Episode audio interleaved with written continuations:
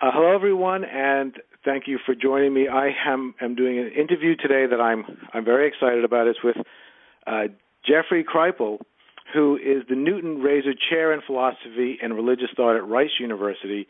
He's the author of numerous books, but the two that I happen to be reading right now are Mutants and Mystics and authors of The Impossible. So, first of all, I want to thank you for uh, joining me today and for doing this interview. Well, thanks for having me. I'm happy to be here. You're very difficult, at least from what I've read, to exactly put in any category, uh, but you are, uh, as your as your bio says, uh, working in in the domain of religious thought and religious studies, uh, and there's you're definitely taking a very original look uh, so I guess what I was wondering for for all the people who who aren't familiar with you, which will probably be quite a few listening to this, uh, what is it? You know, in a general sense, how would you describe what you do uh, as an as an academic, and what has compelled you uh, to pursue religious thought in the way that you are? Yeah, it's a, it's a good question. You know, this is what I call uh, I put this under the rubric of what to say on a plane. You know, exactly. Someone, that's that's what I'm looking for. Yeah, and it's always a problem because we we don't really have professions or public personas in our culture that that that do this, or at least that people recognize as doing this. So you know, I've tried everything on the plane. Uh, professor of religion, professor of comparative religion, historian of religion. It, you know, nothing really works for people because they've never encountered this way of thinking about things. Um, I was trained. I mean, technically speaking, I was trained in a history of religions uh, program at the University of Chicago in the late 80s and 90s. Uh, and that program was really created by a man named Mircea Eliade, um, a well, very well-known Romanian uh, scholar of religion who came to the states and founded that that program. I never worked with Eliade. He died the year I got there. I worked with uh, his successor, a woman named Wendy Doniger. Um, I mean, ge- very generally speaking, the history of religions is a, a lineage, an intellectual lineage within the academy that looks at religion in a in a big big historical sweep really from you know the cave paintings to the new age and tries to understand religion comparatively across cultures and across time and one of the ways it does that at least in some of its practitioners is we look at what I would call extreme uh, religious states uh, mm-hmm. out of body experiences, visionary experiences, um, mystical unions, these sorts of things, and try try to draw um, not conclusions but but theories of how re- what religion is from those extreme states. Rather like rather like one say studies the nature of matter by by traumatizing it in the large hadron collider. You know you need a you need an extreme state to figure out what matter is and uh, my assumption is you you need to look at extreme religious states to to figure out what religious experience is. Mm. And and so that's what I do is I look at these extreme states across cultures and across historical periods and try to look for patterns and then theorize about religion uh, uh, out of those patterns and, and, out of those classification schemes. That's great, and and that brings me to a, uh, maybe a follow up question because readers of my blog, uh, one of one of the philosophers that I'm very uh, I feel very close to is William James, and I've written quite a bit about uh, some of his ideas from the varieties of religious experience. Uh, and in my last few newsletters uh, to the to the audience, I've been ex- uh, saying a little bit about my my new love affair with your books. And one of the things that I have said is that it feels like a continuation of the kind of inquiry that James was making into uh, religious experience. And I, I wonder if if you see that in, you know, if you would consider yourself to be in some at least general way uh, a continuation of that line of thought. Oh, absolutely. I mean, we read James uh, uh, rigorously and deeply in in graduate school and the varieties of religious experience is you know in the canon of the couple dozen or so books that any scholar of religion needs to read and, and understand. Um, I mean, my engagement with James is somewhat off center in terms of the the academic tradition I'm in. James is usually read as a pragmatist and as a philosopher and an early founder of of psychology in the in the American Academy, and of course he's all of those things. But he was also a very active psychical researcher and wrote a lot about mediums and uh, immortality and various kinds of psychical phenomena. And my my last or my last two books, which are the ones you're reading, are really really came out of a, a realization a few years ago that you know, I had spent 20 years studying mysticism and never really thought about the paranormal or psychical phenomena, and that we all read James uh, and we all talked about his pragmatism or his comparisons, but nobody ever talks about his psychical research. And so that that really was a revelation for me and and I wanted to address the question of why we've taken that William James off the table and kept this other one on and and what the field would look like if we put that William James back at the table. Mm-hmm. Uh, and so that's really what I'm trying to do. So your your your perception is actually extremely accurate. I, I would just add to it, you know, which William James are we talking about here? Right. Uh, um, so that's that that's what I would say. No, that's that that makes complete sense to me. And since since I've been reading your books, I've been having some obviously some of those same questions with you. Uh, I've always been interested in in James's psychical research, um, but you're absolutely right. It, it the literature on that tends to be very separate from the vast majority of academic literature on James, uh, which which I just took as you know what you learn to accept in academia, but of obviously what you're you're raising questions about whether that's actually a good idea. Yeah, I don't think it's a good idea at all. I I think James's broader thought is intimately related to his psychical research. I, I think he philosophized and psychologized out of his his psychical research and his encounters with these mediums and and clairvoyants and and you know he he essentially made the same argument I made earlier that if you really want to study something, you have to study it in its extreme state. That's right. And and that's that's exactly what he did in varieties and and that's essentially what I'm trying to do uh, today. I'm just trying to bring that conversation in, into our own cultural world and so I I tend to use examples from our own cultural world and not examples from the 19th or early 20th century, which of course was James's cultural world.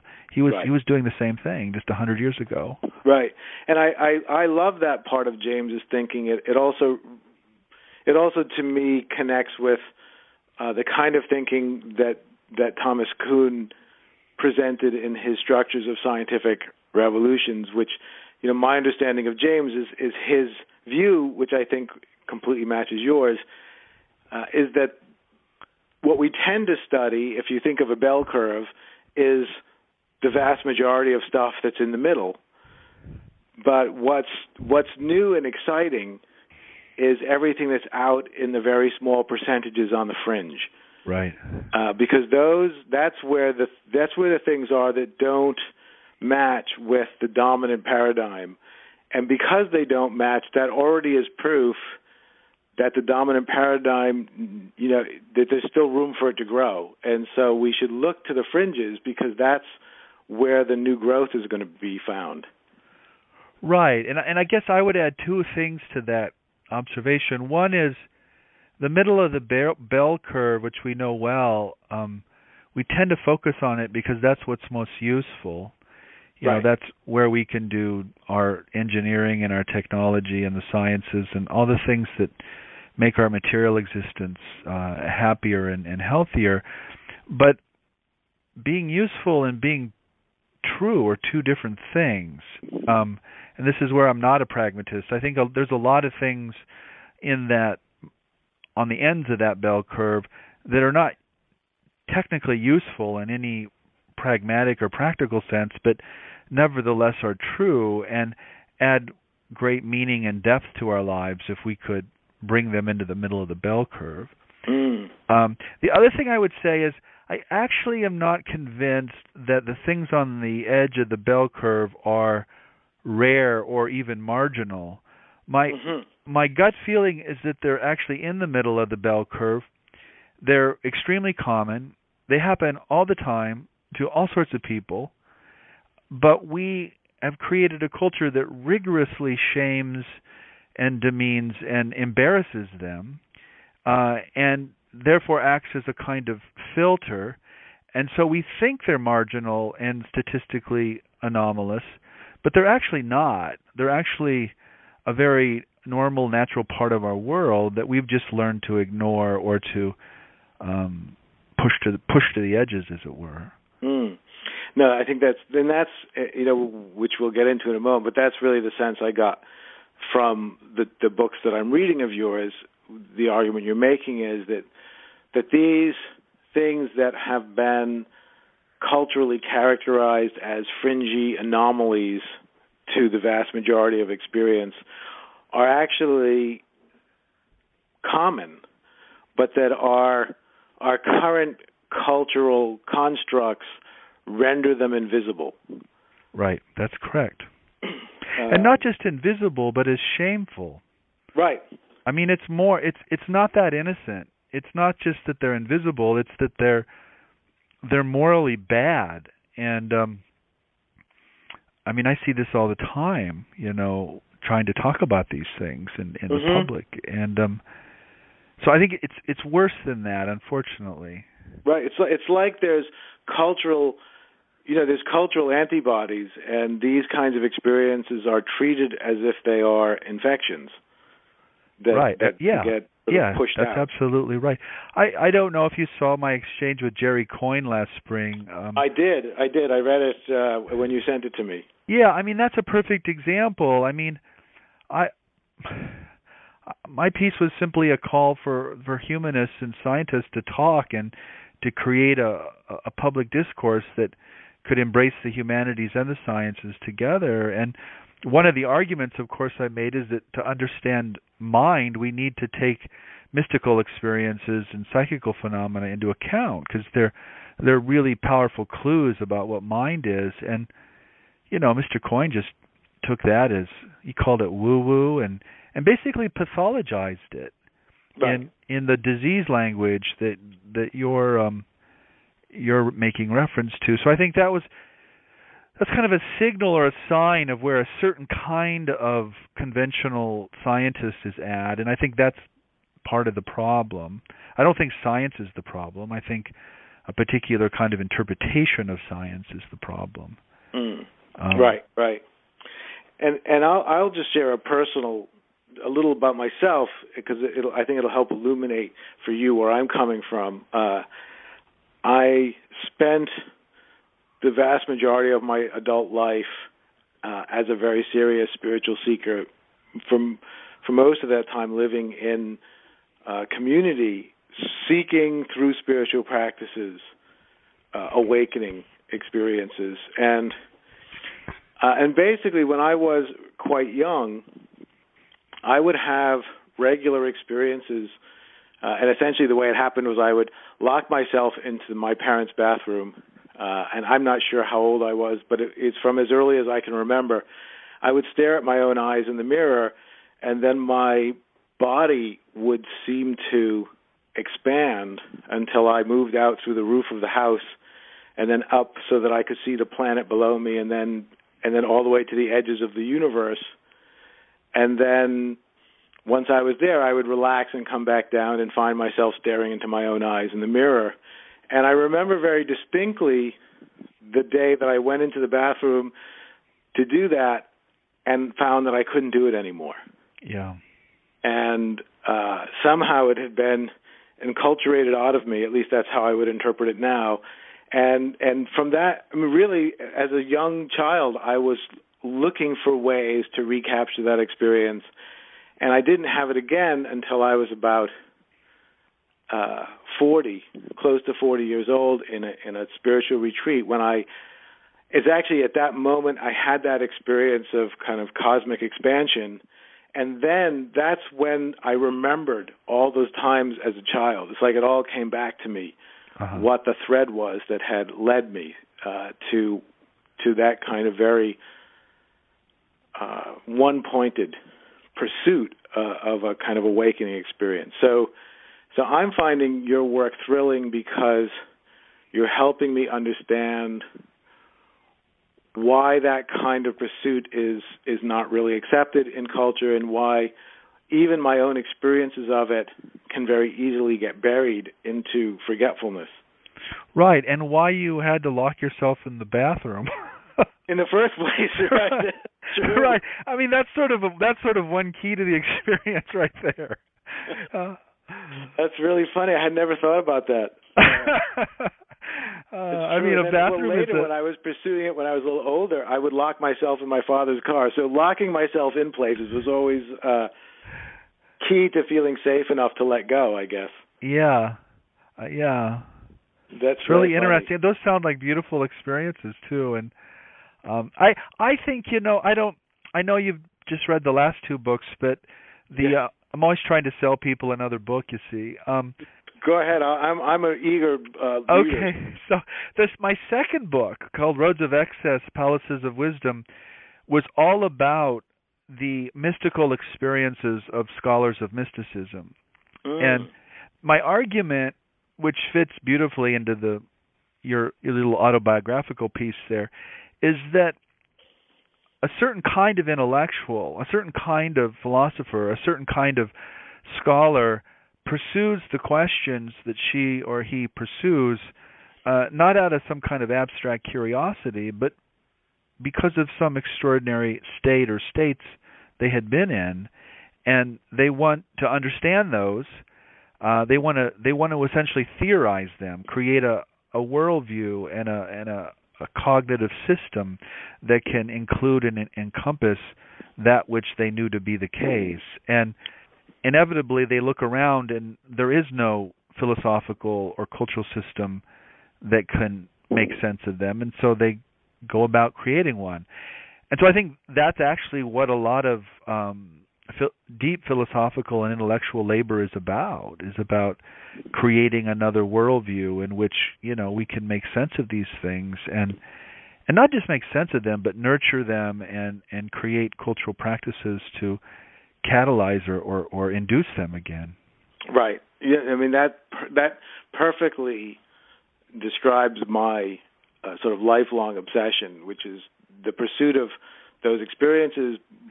But then the philosophical part of me is a pursuit of wanting to understand them, make meaning out of them, you know, so that they can be lived, so that they can be nurtured, so that they can be built upon, but also so that they can be shared with others because it's it, those sorts of experiences don't they can leave you feeling lonely and right. separate.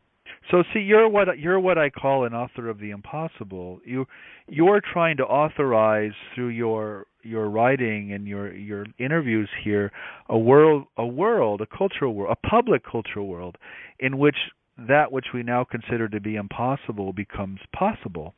That's uh, absolutely correct. Right. But to do that, you actually need a theory.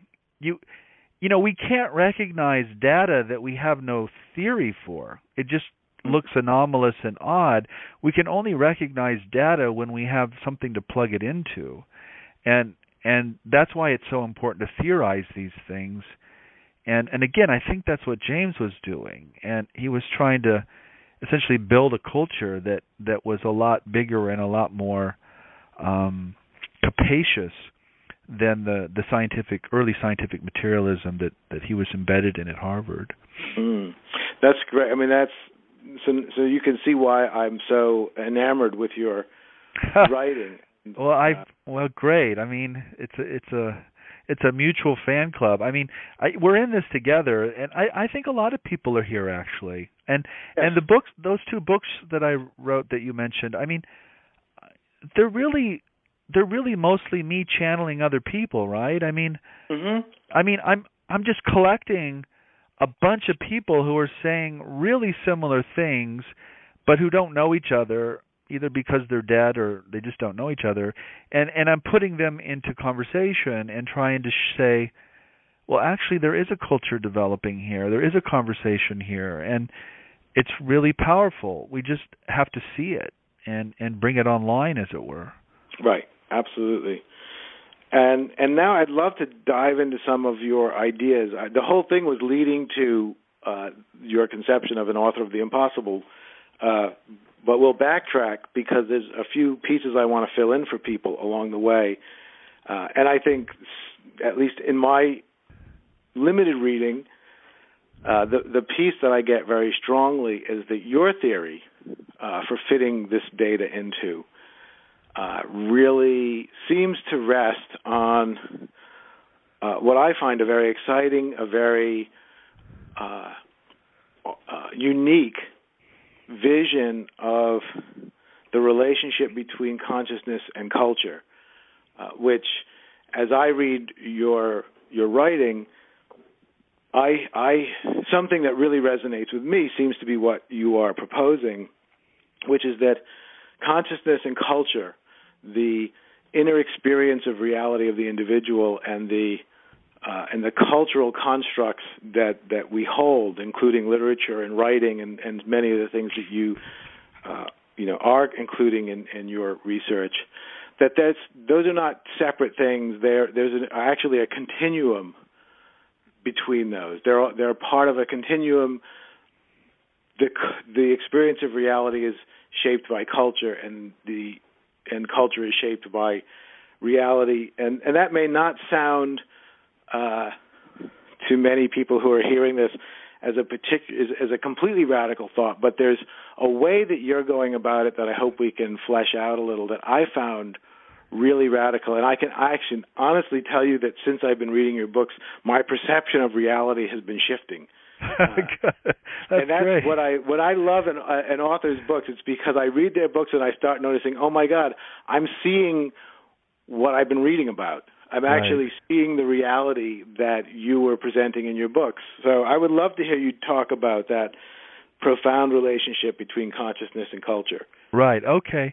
So maybe the best way to think about that or to, to introduce it is, you know, I've thought a lot about the humanities. I, I teach at a, a wonderful university um, that has a history primarily rooted in, in the sciences and engineering. Um, and so I've thought a lot about the relationship between the humanities and and the sciences and, and what the humanities are. And what I what I ultimately landed on is is that the humanities are the study of consciousness coded in culture. Uh, in other words, what humanists do is we study when we study literature or or um, a foreign culture or a language or a piece of art, we're studying a form of consciousness that has expressed itself in some kind of cultural code, whether that's a, a piece of uh, material culture or a language or a piece of literature or religion or, or what have you. Um, and I think what what humanists ultimately assume on some level is that reality is made up of words and stories and, and narrative. So we, we turn everything into a text. Um, Mm-hmm. and I think you know there's some wisdom there. Whereas our scientific colleagues believe that reality is ultimately made of numbers, um, and so they turn everything into a number. Um, and both of those, of course, are are perfectly um, appropriate ways to approach reality, but neither one of them are are complete in themselves. And so, what I've been trying to do essentially is argue for the importance of the humanities and reinserting consciousness back into our our knowledge uh, practices and our order of knowledge. Because if you think about our, the order of knowledge today in the universities, the the the the disciplines that are on top are those that approach reality as the most dead, and the disciplines that are on the bottom essentially approach reality as the most alive or the most conscious. So, you know, something like physics is on the top and something like literature or the study of religion is on the bottom as it were. So we we've and, and there are reasons for that because we can manipulate seemingly dead things and we can predict behavior and we can build things like iPhones. I get that. But but we're actually conscious creatures or conscious beings and we've taken consciousness out of the equation. We've pretended that it doesn't exist and we still have lots of very smart people telling us that consciousness is an illusion, that it it doesn't exist in its own right. It's it's just a function of neurons firing in very rapid sequence.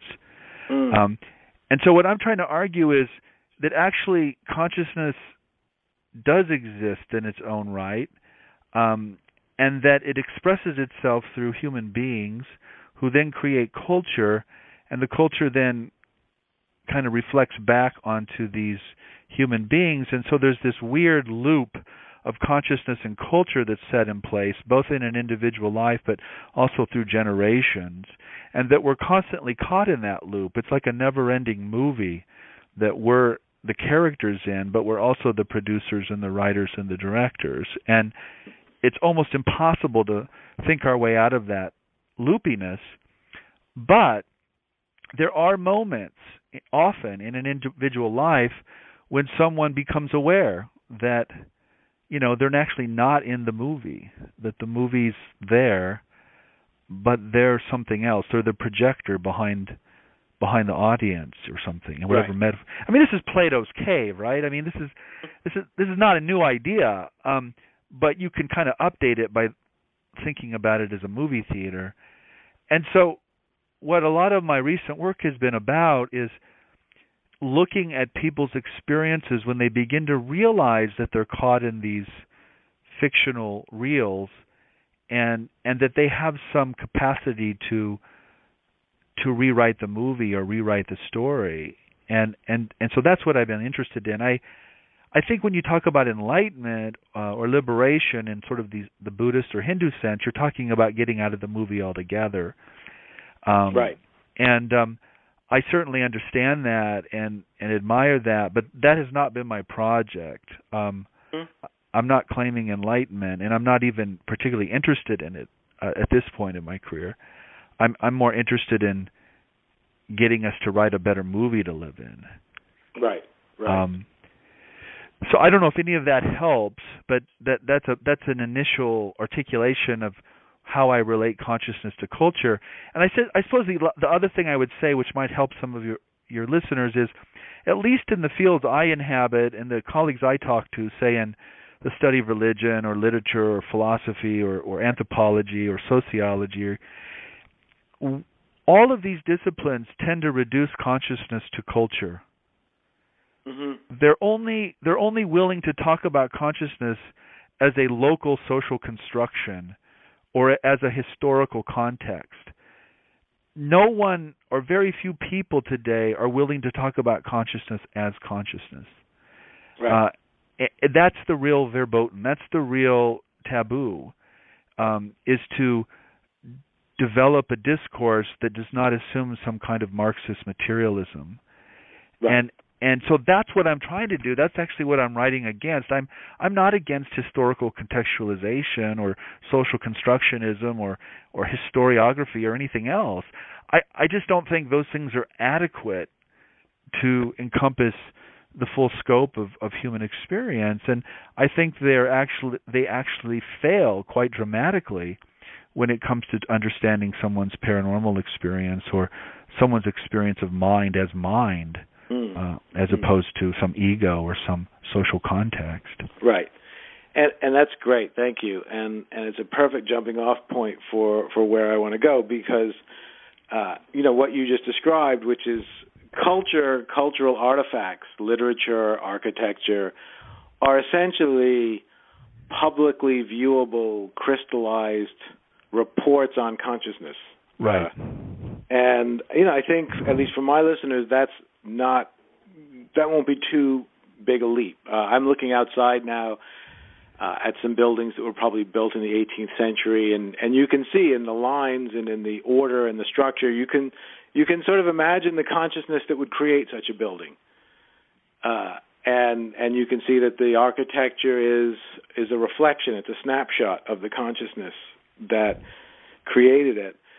uh, what I found in your in your book that that that took me even beyond that, uh, and I, I realized that in academia that's already uh, you're already pushing the edge. But in your in your writing, uh, if we use literature, which is what at least the books I was reading are focused on, I think it's clear. I think most people, many people would would be able to easily relate to the fact that the literature of any given time period is a reflection of the consciousness of that time period, uh, at least my listeners. Uh, but what I found really where the loopiness comes in is that uh, you were attributing a kind of uh, almost agentic causality to the literature that the literature was not just a report on reality. The literature was also a causal factor in the creation of reality. Right. And and I think that's at least for me that's where your your notion or the way that you're thinking about consciousness and culture gets gets very exciting and, and as you said it gets harder to think yourself out of the out of the loop because you're the literature that you're reading and even more exciting as you uh, generously said about me earlier, the, the literature that you might be writing is not just a report on the way things are. It's it has a it has a causal creative effect on the way things are. Yeah, and I would even say a magical effect. Mm-hmm. You know I, that agree. you know this ancient notion that language is is a magical force or power that that creates a reality of its own. I think is essentially correct. Mm-hmm. Um, and you know that both in both authors of the impossible and mutants and mystics, what I'm really looking at there are authors and artists who understand their creative output as magical in some sense.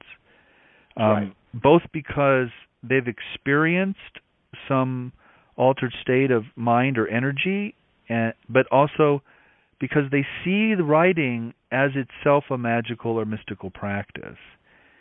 It's mm-hmm. it's not a mechanical skill for them, although it's that too. It's you know when they're in the zone, when they're in that trance state that every writer knows, something else is coming through, and they're they're part of it, and then that story or that image or that idea then gets projected out into the culture, and it starts to do its work with other human beings, and then some of those human beings call for an interview or something like this.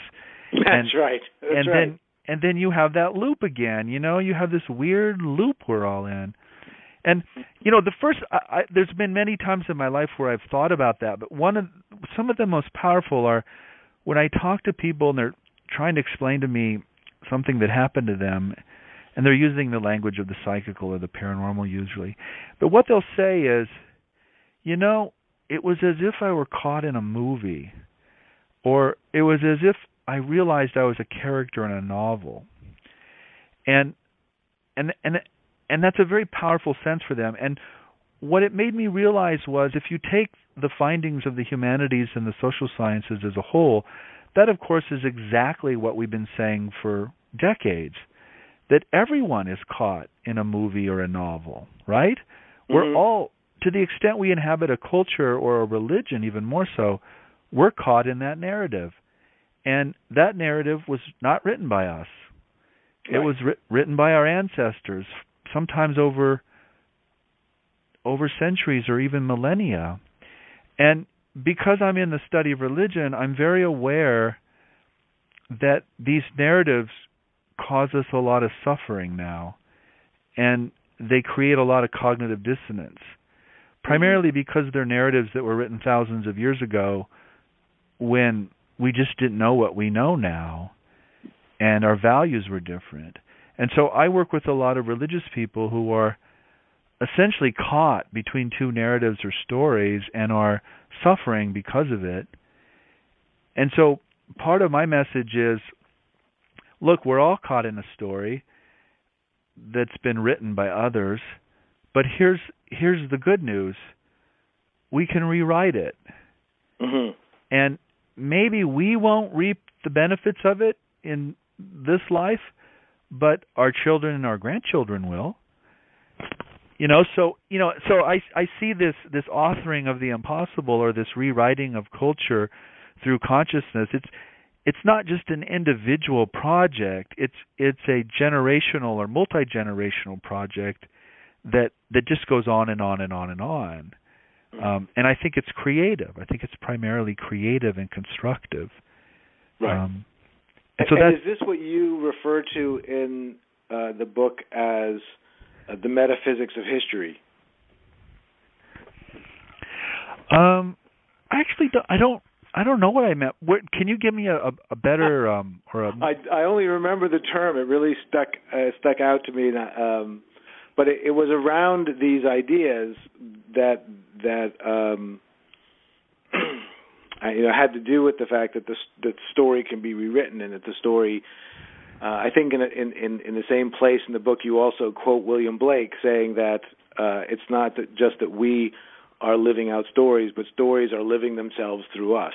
Yeah.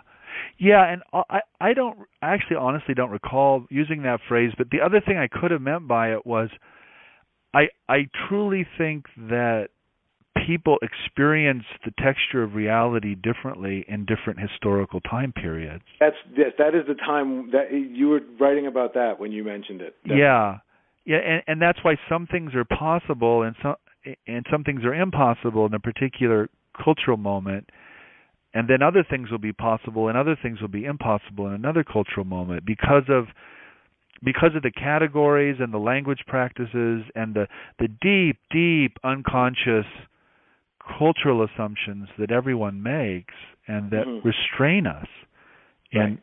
all sorts of ways um, but also make certain things possible mm-hmm and and this is what I find so this is where I resonate with your work so strongly uh, because I know that you know we live inside of stories and the stories that we live inside of dictate what's possible they they create a boundary around what's possible what's not possible what's real right. what's real uh, and it's not as you said alluded to earlier it's not just that they they render them invisible, but even more than invisible, they render them unreal. Right. Uh, you don't in, inside that story. They're just unreal. They're not. They don't exist in there. Uh, but if you shift the story, you actually can expand and, and alter what's possible. And and then you know your your author of the of the impossible is is also an author of the possible because you you change what becomes possible.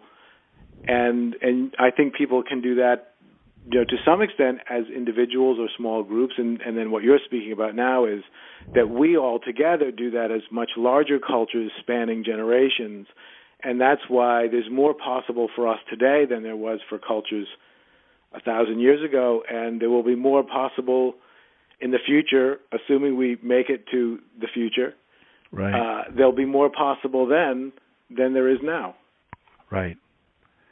Right, that's right. And it also I mean wh- one of the things I'm responding to Jeff is you know I work a lot with uh in the human potential movement and in various new age literatures and communities. And you get this claim a lot in particularly new age literature that one can create one's own reality you mm-hmm. know and you know my response to that is yes and no. Um i think the the mistake the new age literature makes is that it puts too much emphasis on individual agency and it downplays or gro- grossly underestimates the power of social forces.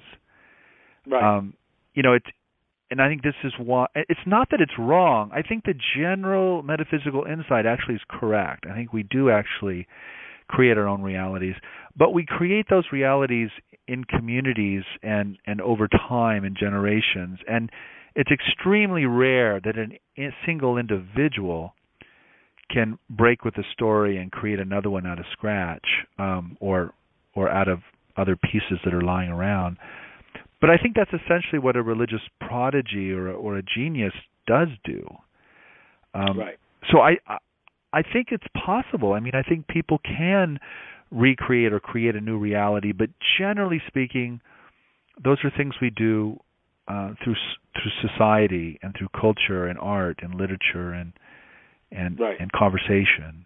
and and that mirrors my experience, which is to a certain extent I can create my own reality. I can I can reauthor my story. But if I'm living inside of a of a cultural story that doesn't match mine, right, you pretty quickly hit the edges, which is which is why I personally wanted to live in a community of people who shared a similar story because you could you know the more the the bigger the the community that shares the story the more the possibilities of that story come alive for everyone. Right. And and but here's here's the other catch which we haven't talked about. Once you're aware that we're all in a story or a set of stories then it becomes really hard to live in a community who thinks that they're not in a story that this is the way things really are for everyone for all time. Right and unfortunately that's exactly how a lot of religious communities think and talk. Um and so that i think you know this is essentially the postmodern um dilemma. You know once once you're aware of the constructions then it's really hard to convince yourself into another construction. But essentially what I'm saying is, yeah, we're all in a story. Yeah, it's all all of these things are constructed, but they're constructed on something or someone, mm-hmm. which we can call consciousness or or mind, and and so you know I'm not at the end of the day I'm not I'm not advancing another kind of postmodern relativism. Um, I, I accept the critique and I accept the constructivist critique, but I just would insist that there's something there that right. all of these things are being told on or constructed out of. Right. That's that's beautiful, and it it brings me to wh- what I'd like to ask you about, and and this is where I'm going to just share my own interpret my own intuitive t- interpretation of what I've read of yours that may or may not uh, be what you intended, but you know sometimes you read uh, an author's work and you get inspired with insights that you find incredibly thrilling, but you're not 100% sure it's what the author meant. Uh, but it might have been. And and that is, you know, one of the things that you write about are you speak about the super story and and being a com, uh, a comparativist.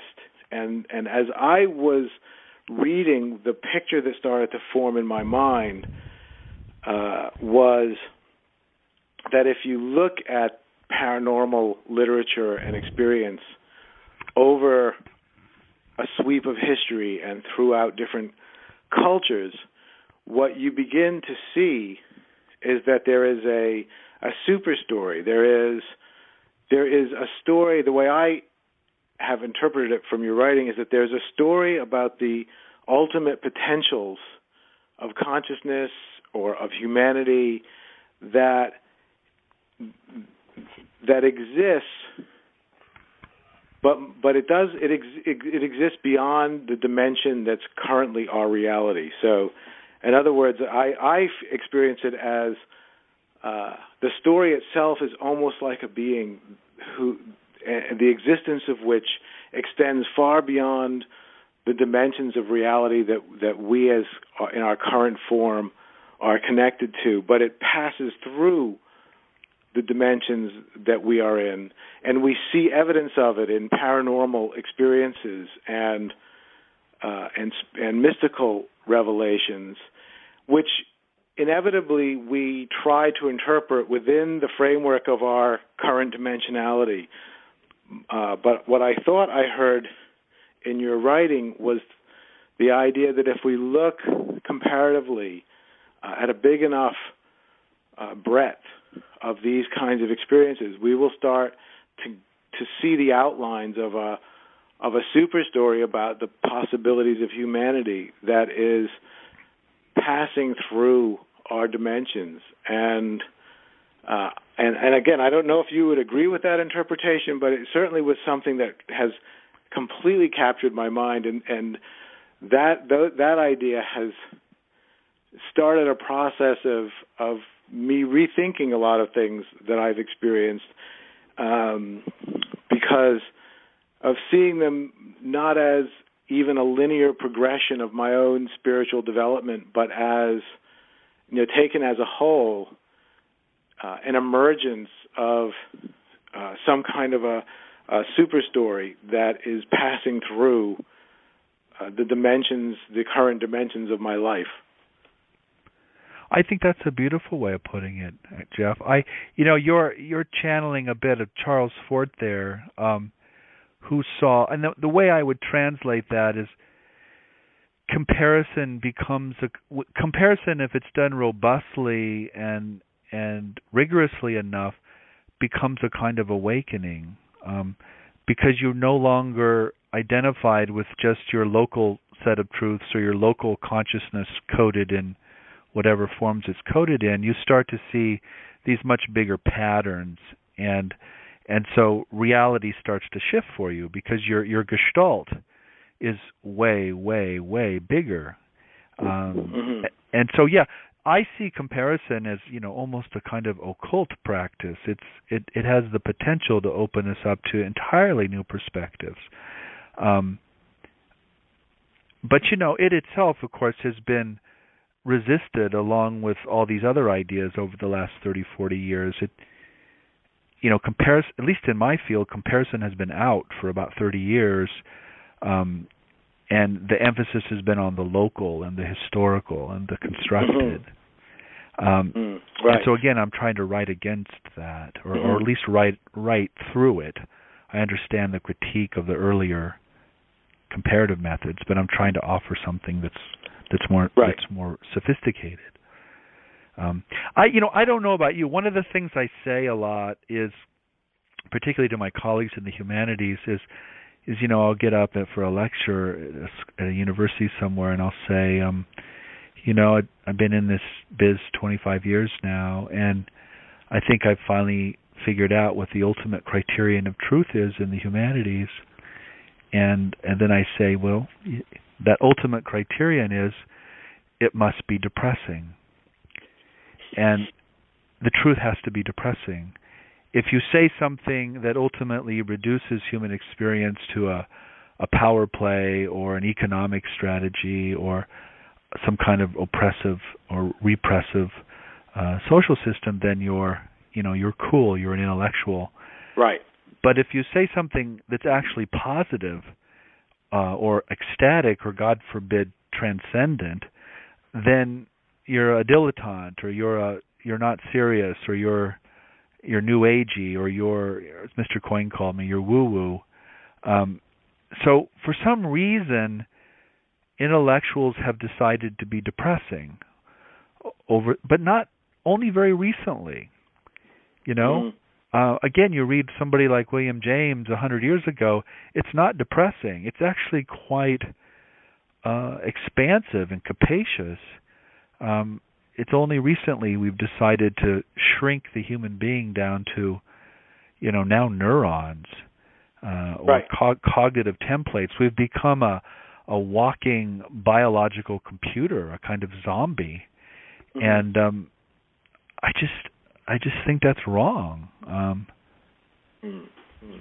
and i guess that's where where you and and your colleague uh timothy morton uh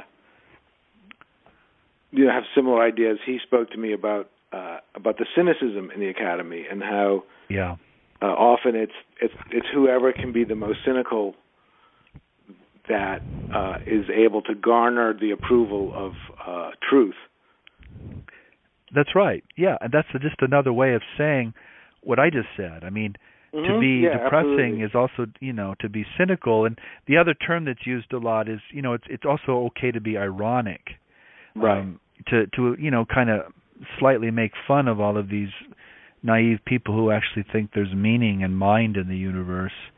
Um, but you know, again, once you step out of that game and actually listen to people who've had such experiences, it's it's kind of hard. It's kind of hard to just keep being ironic or cynical or depressing. Right. Um, right. Uh, and then I, I wanted to just get back to to to something just to see what your uh, take on it would be, but it has to do with this idea that there's there's a story, maybe maybe many stories uh, that are beyond what is currently in existence. Because I, I guess this is how how I uh, feel this, and this is what I've been experiencing. That there's this isn't only about me being able to author the impossible. It's about a story that's bigger than me. Uh, that's that extends beyond the world that I know. That is wanting to author itself into existence, and that I have uh, the capacity to uh, cooperate with, and and so the authoring, the author isn't necessarily me. It, it's something that feels bigger than me. It feels like what what uh, I hear in your writing as a super story that wants to wants to manifest more fully in in this world. Uh, and and I find that partly because I have such mystical inclinations, I find that a very uh, exciting way to to uh, interpret what you what you've written. Yeah, I don't I don't think that's just an interpretation. I mean, I think that's an excellent description of of, of what I what I've tried to write or what I've what I've tried to be up to. Um, no, I'm glad because I, I I just didn't want to put words in your mouth, but that's exactly what I heard in your writing, which is yeah. Well, you you did put words in my mouth, and they they were the right words. So good. I should have you write the back covers. You know. uh, I find I find it very. uh yeah, I find I find your ideas very exciting, and and maybe one last question, uh, you know, and, and and a comment from me. One other thing that I found interesting about both of the books that I've read, and I will definitely look for Roads of Excess, uh, but because uh, I've read quite a bit, you know, not not exhaustively, but I've read quite a bit about alternative spiritual histories, alternative mystical histories, uh, you know alternative histories of consciousness and and paranormal experience. Uh, but reading your books has introduced me to a whole host of thinkers like Charles Fort that somehow I missed uh, in in my earlier reading. I mean, Charles Fort was one that I had some sense of, but I'd never known extensively. And I just think you are identifying a very interesting path of of literature through this this terrain of the paranormal and the and the mystical that's unusual. It's different than what I have found in other places. Right. I mean, authors of the impossible. So really, how so how that book came to be was I finished this history of the human potential movement in California. The the book is called Esalen America and the Religion of No Religion. And while I was working on that book, which took a long time, I interviewed dozens, if not hundreds of people, many of whom I got to know very well, who told me stories that I knew couldn't happen, but that I knew happened. And I realized that as somebody who claimed to know something about the history of mystical literature that that essentially I had nothing. Mm-hmm. I I had no way of even thinking about what they were telling me because I, I realized that my field or my discipline had marginalized all those things for decades, if not centuries, and as a result, you could study mysticism for 20, 30 years and never once read a book about psychical or paranormal phenomena. Right. Because those things were seen as fluff or as distractions from from the path as it were.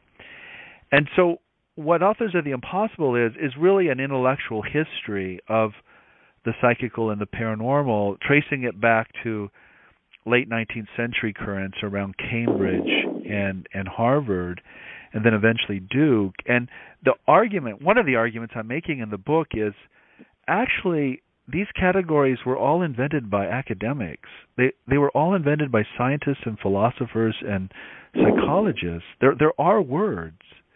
Mm-hmm. And they then we then abandoned them sometime in the 20s 1920s or 30s and they sort of float around and they eventually land in popular culture and in the tabloids where they're now just kind of made fun of by folks like us. But actually they're all they're all academic terms and if you understand what the original coiners meant by them they're actually really sophisticated terms too mm-hmm. um, and so that book was really an attempt to to to trace that intellectual lineage that you're you were just referring to and to say actually these folks are really really smart and these people are worth reading and this is why we don't read them anymore and this is why we should read them. And um you know it, it's so it's an attempt to kind of reactivate that lineage um and and and put it back on the table. Mm, that's fantastic. So uh, just a final word uh, from you. Uh, I'm I'm wondering if you have any advice that you would give to to the authors of the impossible that will inevitably listen to this podcast, uh, who are out there in their own ways trying to write a story uh, that they can live in. I, you know, I suppose my th- this is where I trip up a bit. I people often ask me questions like this. Um, you know, this is why I never became a religious teacher because mm-hmm. I I suck at giving people things to do. I, I'm no good at at suggesting practices, uh, although right. I have my own. Um, mm-hmm. I suppose if I had to give one piece of advice, it would be to seek out community of some sort, to seek out a network, and and and realize fairly quickly that you're not alone and that you're not as strange as you thought you were and that there are lots of other people trying to do very similar things and i think we have to be more creative actually about creating community uh, it's one of my big concerns about mm. this world that we in this world you and I have been talking in for the last right. hour the um you know the religious traditions that know how to create community unfortunately a, a lot of them tend to be tend to inhabit really scary worldviews, um, but they fill up their parking lots because right. they know how to create community. Right. And and because the people we talk to and read are such inveterate individualists and and freedom and and creativity are such powerful values we we tend to be loners and but as a result we tend to lose all the cultural discussions mm-hmm we lose we lose the uh, I don't want to make it too too crude, but we lose the elections. Um and right. I I just think, you know, I think there's more of us than we think. I, in fact actually I think most of the most of the American culture under the age of 30 is somewhere in this zone and looking for guidance, looking for people to articulate the worldview and um you know, I think that's what we should be trying to do. Mm-hmm. It's beautiful. Well, that's it's exactly the advice uh, I was hoping for. Uh, uh, although I didn't realize I was hoping for it till I heard it. And community and building community is is what makes my heart sing because I want I want people to be able to come together in in what they've realized. So I'm I'm very happy that uh, that you ended that way. And Jeffrey, I really want to thank you for your time, and I hope we can talk again. Uh, I'm finding your work fascinating, and and I would like to do my part to bring it to a wider audience. Oh, I I I really appreciate it. I'm happy to talk again. Absolutely. Fantastic. Well, thank you very much.